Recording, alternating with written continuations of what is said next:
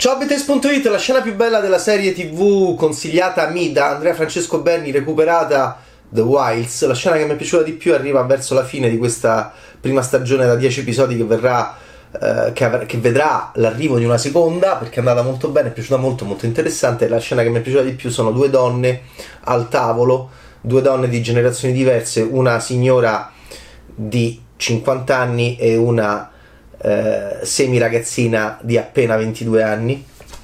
Due generazioni diverse si trovano attorno a un tavolo e stanno parlando entrambe di. hanno perso entrambe degli uomini e della loro vita, un figlio e un innamorato, e insieme decidono, anche se una la cinquantenne ovviamente è molto più grande e quindi è molto più persuasiva, è molto più colta, però sono due intellettuali, questo mi ha interessato, sono due eh, una è una eh, psicologa del comportamento, l'altra è una studentessa piena di, piena di curiosità, eh, molto ferrata nelle materie scientifiche, mezza filosofa.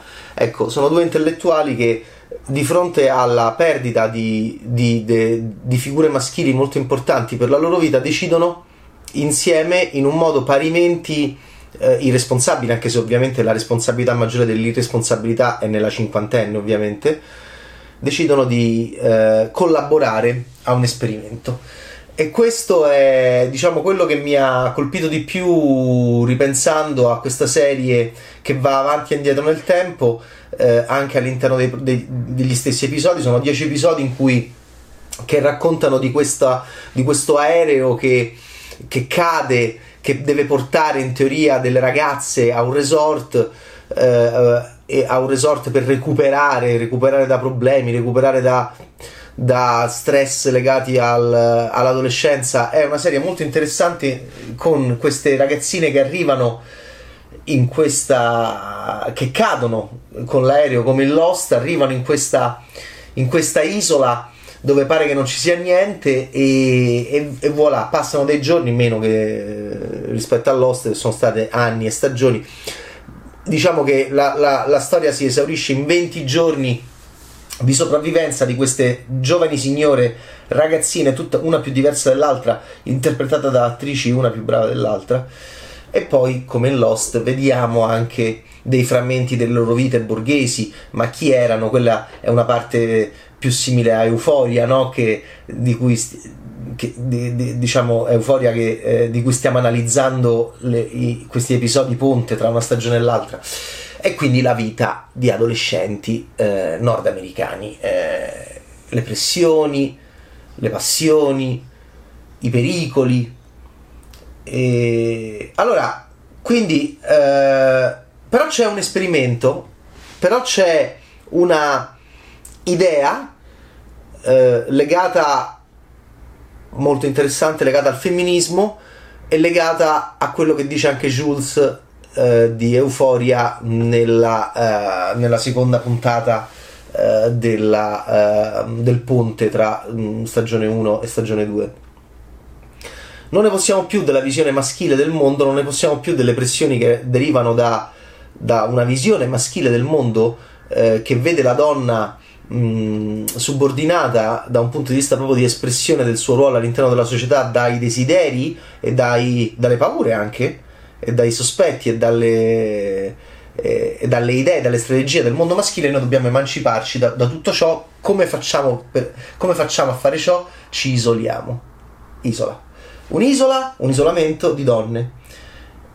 E questo è affascinante perché c'è l'idea, l'utopia di eh, attraverso la cancellazione del maschio attorno a te l'idea della, del vedere se la donna può diventare una nuova donna, se la donna può diventare realmente un qualcosa di eh, nuovo, indipendente, riscoprire se stessa. E, è molto affascinante, è una, una serie che viene da una signora ovviamente da una showrunner, vede il coinvolgimento di tantissimi registi, quindi a differenza di The Undoing che ha uno showrunner eh, uomo e poi una regista donna in tutti gli episodi. Qui eh, Sarah Straker è la showrunner e i registi sono tanti, la maggior parte sono signore, si dividono un po' i compiti, ci sono anche dei maschietti e i registi sono John Paulson, eh, Haifa Al-Mansur che era in concorso a Venezia con la candidata ideale nel, nel 2019, la regista eh, che ha sconvolto il Medio Oriente con anche la bicicletta verde, quindi storie di donne medio orientali saudite alla ricerca di emancipazione, la candidata ideale è un, un ottimo film. Susanna Vogel, eh, Sidney Freeland, che è una signora.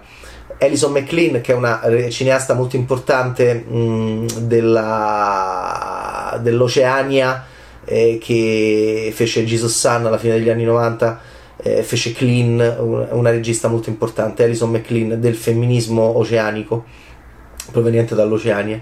Eh, Cherry Nolan, Tara Nicole Weir, Ed Wild. Ok. Ehm, molto affascinante perché noi vediamo queste ragazzine che stanno lì interpretate da attrici che hanno 20 anni e che interpretano molto bene come sappiamo che può essere perché il corpo ancora non è completamente cambiato, posso interpretare molto bene delle, delle, adolescenti, delle liceali, di questo si sta parlando. E ogni personaggio è un mondo, ogni personaggio è anche un problema, una patologia, come insegna il grande Nicola Guaglianone, sceneggiatore legato alla patologia e legato al, alla, alla, caratterizzazione della, della, patologia attraverso il personaggio, no?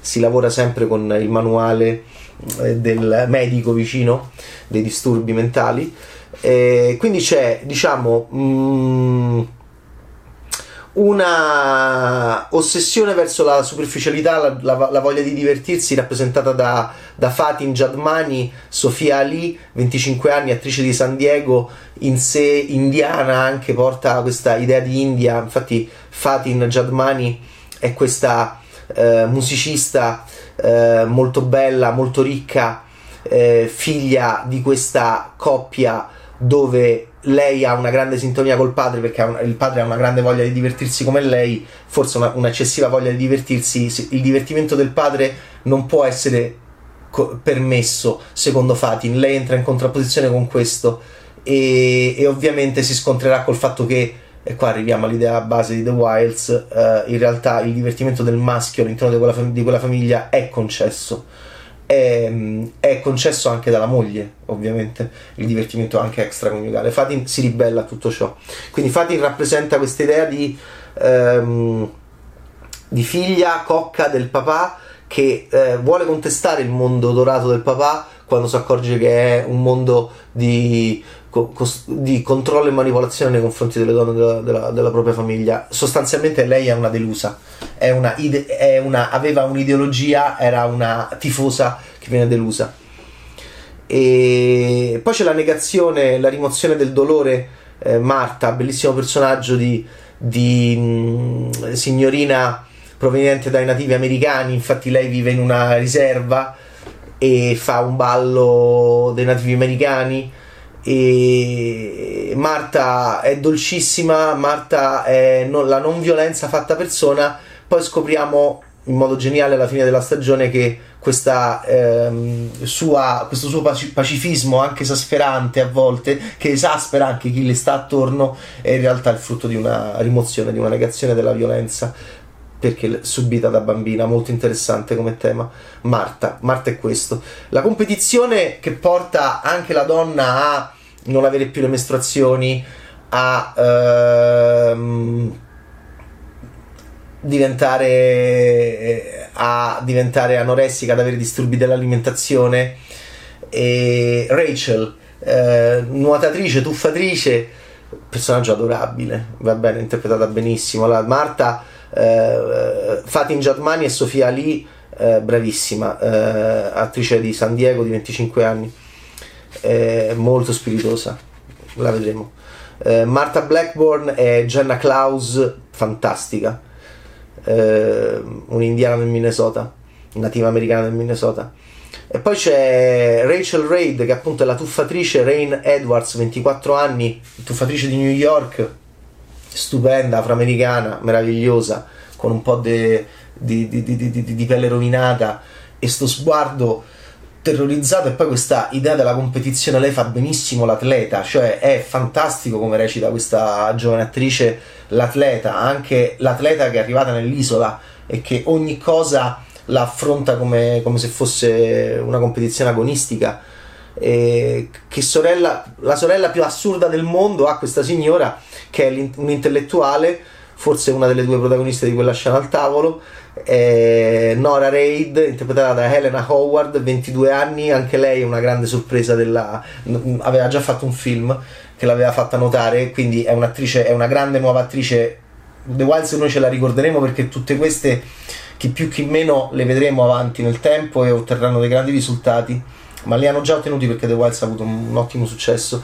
E Helena Howard ha questa voce molto cantilenante che può essere anche ehm, estremamente irritante. E interpreta eh, Helena Howard interpreta Nora che nei confronti di Rachel ha un amore pazzesco ai limiti della, della, del paternalismo, nonostante sia una sorella, eh, sono, una, sono quasi gemelle, ma soprattutto Nora è molto preoccupata eh, che Rachel ehm, si scontri con questa durezza della vita agonistica che lei non vuole abbandonare e quindi Rachel rappresenta la, mh, mm, eh, questa, questa folle ossessione per la competitività e per il primeggiare e per arrivare a, dentro le selezioni, dentro l'elite, quando in realtà puoi essere felice anche se non lo fai. Ehm, mentre Nora ovviamente entra in un campo ehm, come a volte può capitare all'intellettuale, di onnipotenza eh, legata all'utopia ideologica, ecco perché poi collaborerà con qualcuno. E Shelby è una texana bionda, tutta magnifica. Peccato che c'ha questa idea geniale della Straker, bravissima la, la showrunner. C'ha questa idea di questa mh, mm, malformazione genetica. Eh, c'ha dei dentini che non le sono cresciuti e quindi porta questa, questa dentiera che si stacca e, e, che la rende meno perfetta, anche se rimane sempre bellissima Shelby. Ed è una cattolica eh, integralista, omofoba, con grossi problemi nei confronti della, degli omosessuali e, e, e, questo le crea dei problemi perché potrebbe avere anche lei delle, in realtà delle, dei sentimenti nei confronti di, di, signore che la circondano a partire da una sua carissima amica. Fa molta paura il papà di Shelby che è interpretato benissimo da Warren Cole un, pa- un padre motivatore una sorta di eh, evangelista eh, ginnico, uno di questi che eh, fa, fai ginnastica con lui e, e poi, te, te, e poi te, te, fa anche il catechismo e uno sguardo molto duro il padre in questa ehm, ha un viso perfetto in questa eh, idea terrificante per quanto mi riguarda di ehm, divisione del mondo netta anche sul giudizio e io non ti odio, io provo grande pena per te, io non ti odio, no, tu mi odi. Ecco, eh, sì, quindi si parla anche di religione, il personaggio di Shelby è, eh, è, è, diciamo questa omofobia che viene da un certo tipo di ideologia religiosa e, e poi c'è diciamo il masochismo di Dot Campbell, forse una delle mie preferite, eh, spacciatrice eh, a scuola eh, donnona, bella burbera, appassionata di programmi di sopravvivenza. Infatti, quando arriverà nell'isola è quella un po' più brava perché ha visto un sacco di televisione. White trash, adorabile personaggio con un papà ammalato. questa decisione di prendersi molto le. Eh, diciamo le, le so- la sofferenza della vita e cadere anche in una sorta di autocommiserazione pericolosissima. Questo è il personaggio di Doc Campbell. E poi c'è la solitudine, la paranoia della dell'eroina romantica eh, Dot, Dot, Campbell è interpretata da Shannon Berry fantastica Shelby Goodkind è interpretata da Mia Haley e, e, poi e, poi c'è, e poi ce ne stanno le ultime due belle scocciate che sono Lea Rilke interpretata da Sara Pigeon è la solitaria paranoica appassionata di letteratura che ha una mezza storia con un autore di un romanzo che gli piace tanto e a lui gli piace tanto lei. Bella intelligente paranoica estremamente sospettosa e infatti rimarrà molto sospettosa quando arriverà nell'isola. Lei dirà ma siamo sicuri che siamo arrivati in quest'isola che l'aereo è caduto ma ve lo ricordate? Insomma è quella che comincia ad avere dei dubbi. E poi c'è Tony Shalfo interpretata da Erana James, 21 anni, neozelandese, mezza maori, una bomba questa, fa la nativa americana pure lei perché è amica di Martha Blackburn, Tony, e Tony ha i problemi di rabbia. I problemi di Tony sono quelli di rabbia, lei non non riesce a gestire la rabbia, temena, si arrabbia sempre. Ah, ottima giocatrice di basket, abbiamo bisogno di lei. Insomma, mi sono innamorato di Tony, attrice splendida, Rana James, un voce, le voci, un voce, un vocione, un vocione così. Pazzesche queste, queste nordamericane, spesso rimango molto colpito dalle loro voci. E, mentre invece anche, anche l'altra che diventerà una star, Helena Howard, c'ha questa voce cantilenante che è una cosa che tu dici madonna mia eh, probabilmente la cambierà la cambieranno mentre io non so che cosa succederà ad Nana James ma c'ha sta voce non so perché c'ha c'ha ste corde vocali così ma c'ha sta vociona to- Tony Tony un personaggio così. È, è, è omosessuale la signora e, e ci avrà un, un, una bella storia lunga con Shelby. Di scazzo all'inizio poi no mi è piaciuto moltissimo, si cita tantissimi testi legati alla sopravvivenza, alla sopravvivenza di un, di un gruppo di persone, ad esperimenti più o meno, eh, più o meno comunicati, più o meno lampanti. Eh, sulla sopravvivenza, il Signore delle Mosche, ovviamente poi si citerà Battle Royale, eh, poi Lost non si cita nemmeno perché Lost è proprio è evidente fin dall'inizio che e quindi non si cita nemmeno perché è troppo lampante come riferimento di cultura popolare. Altri testi vengono citati, alcune di loro amano anche Timothy Chalamet, mi piacciono The Office ma nella versione americana, quindi beh, viene citato Field of Dreams, stupendo Kevin Costner che fa il campo da baseball. E, mm, e ci sono, diciamo, veramente eh, la possibilità di vedere delle giovani attrici all'opera eh, e eh, e poi questa idea dei bunker, che c'era tanto anche in Lost ovviamente, di, questa, di questo passaggio molto forte a livello visivo e che funziona sempre, copiato da Lost, dalla spiaggia la natura e poi invece l'artificio, ciò che è totalmente artificiale, ciò che è, ciò che è totalmente contrario alla natura che è, che è davanti al sole e è pronta a ricevere i raggi del sole per, per vivere e, e, poi invece c'è il sotterraneo con le luci artificiali eh, il cemento armato, le pareti di cemento armato, i tubi, le porte, noi, i monitor. Eh, questa idea che c'è anche molto forte, eh, stupenda, che mi sta piacendo moltissimo anche in WandaVision, questa idea dell'essere spiati, dell'essere visti, infatti ci sarà anche uno sguardo in camera, che io non avrei messo, ma ci sarà anche uno sguardo in camera. Perché? Perché, perché, perché scopriamo che alla fine poi è un esperimento questo e c'è qualcuno che, eh, c'è un Mad Doctor che ha. Um, che è una di quelle due persone che sta al tavolo, che fa la conversazione che mi è piaciuta tanto, che arriva a, a tre quarti di serie, che ha deciso di fare qualche cosa. Adesso la serie ovviamente è stimolante perché a livello di fantascienza, eh, perché è un genere comunque che eh, va nella fantascienza, nella fantapolitica, ehm, comunque ci, ci, ci, ci mette molto in discussione perché porta all'esasperazione e in realtà delle, un, un, un interessantissimo discorso della donna sulla donna che la società nordamericana sta facendo da una vita, noi molto meno e che con la presenza di Kamala Harris non solo in chiave di genere sessuale ma anche in chiave di eh, etnia lo porta ai massimi livelli, eh, vice, il vicepresidente degli Stati Uniti d'America con Joe Biden, finalmente l'immaginario, l'immaginario collettivo nordamericano che ha spinto moltissimo su, su Black e su Donna negli ultimi anni, ehm, adesso finalmente vagamente trova un, un, quasi un corrispettivo nella realtà politica degli Stati Uniti d'America. ecco perché è molto importante vedere queste, The Wilds, perché anche eh, il ruolo della scienziata. Il Mad Doctor non è più uomo, è donna. È interpretata benissimo da Rachel Griffiths perché in lei c'è durezza, in lei c'è follia, in lei c'è anche spietatezza. È un'attrice che ti sorprende sempre. Eh, si mette gli occhiali. Si, eh, si, mette le scarpe coi tacchi, eh, detesta mettersi le scarpe sui tacchi perché è l'ennesima eh, in un certo senso influenza maschile che vuol, vuole far sì che la donna sia con i tacchi, ma, ma in realtà poi ama le sue gambe eh, e ama il suo corpo, come direbbe Helmut Newton, che amava moltissimo fotografare le donne con i, con i tacchi, anche nude. o, o discinte e lei dice sì comunque il mio corpo è splendido con i tacchi come diceva Helmut Newton quindi anche lei comunque figlia eh, dimostra di essere eh, stata vinta effettivamente da questa idea maschile della visione per esempio della donna eh, anche con, eh, associata a un ornamento eh, legato appunto a, a un vestito e a, un, a, e, e a, quindi a un essere vestita nel mondo e a quindi anche a un camminare, a un percorrere il mondo con un qualcosa di estremamente scomodo che però rende la silhouette più affascinante. Affascinante per chi?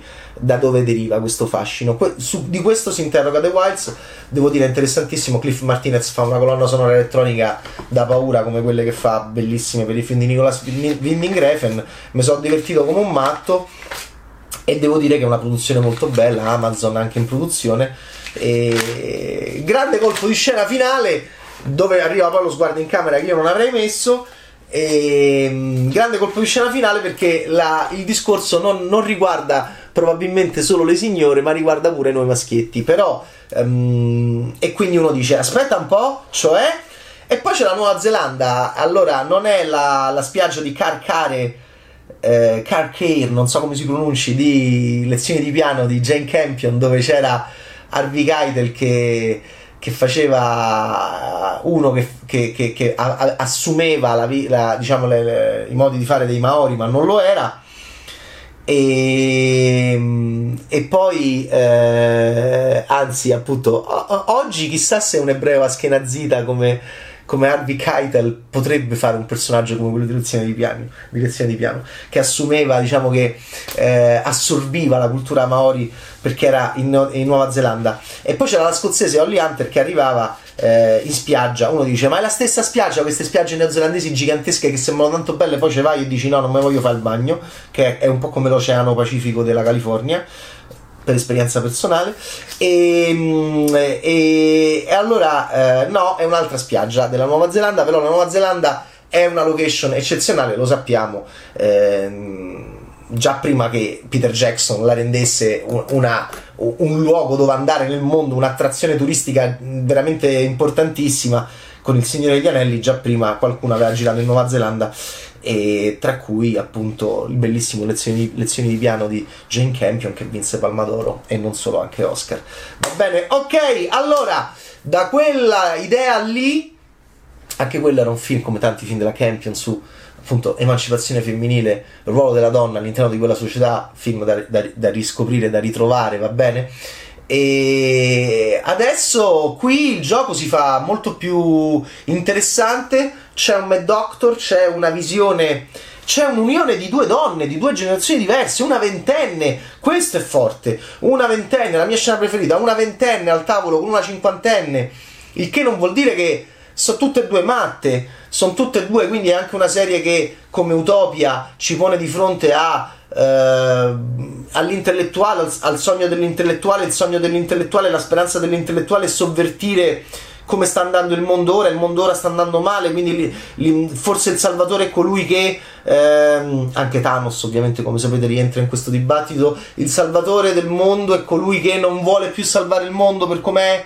ora, la rivoluzione, la facciamo la rivoluzione, fare la rivoluzione è doloroso, fare, la rivoluzione è violento, si spacca qualche bicchiere facendo la rivoluzione come diceva qualcuno, dibattiti affascinanti che riguardano il nostro mondo, il ruolo della donna, il ruolo dell'uomo, e, e, la sovversione di questi schemi che ci portiamo avanti da tantissimo tempo e che quindi qualcuno vuole sovvertire in chiave violenta, in chiave rivoluzionaria attraverso un esperimento, perché se no in quell'altro modo ci mettiamo un sacco di tempo e non è facile. E poi bisogna portare le signore lontane da noi, lontane dagli uomini, isolarle e far rendere conto loro che l'isolamento anche eh, è un gioco maschile, quello che noi facciamo su di loro in società non le facciamo alleare, anche questa è una cosa molto interessante molto interessante che The Wilds affronta devo dire molto bene. E siamo curiosissimi della seconda stagione chissà che succede perché ci stiamo pure noi maschi. Oh ma che esperimenti si stanno a fare su noi maschi? Perché gli esperimenti si fanno pure su noi maschi ma a farli sono i maschi molto spesso. In questo caso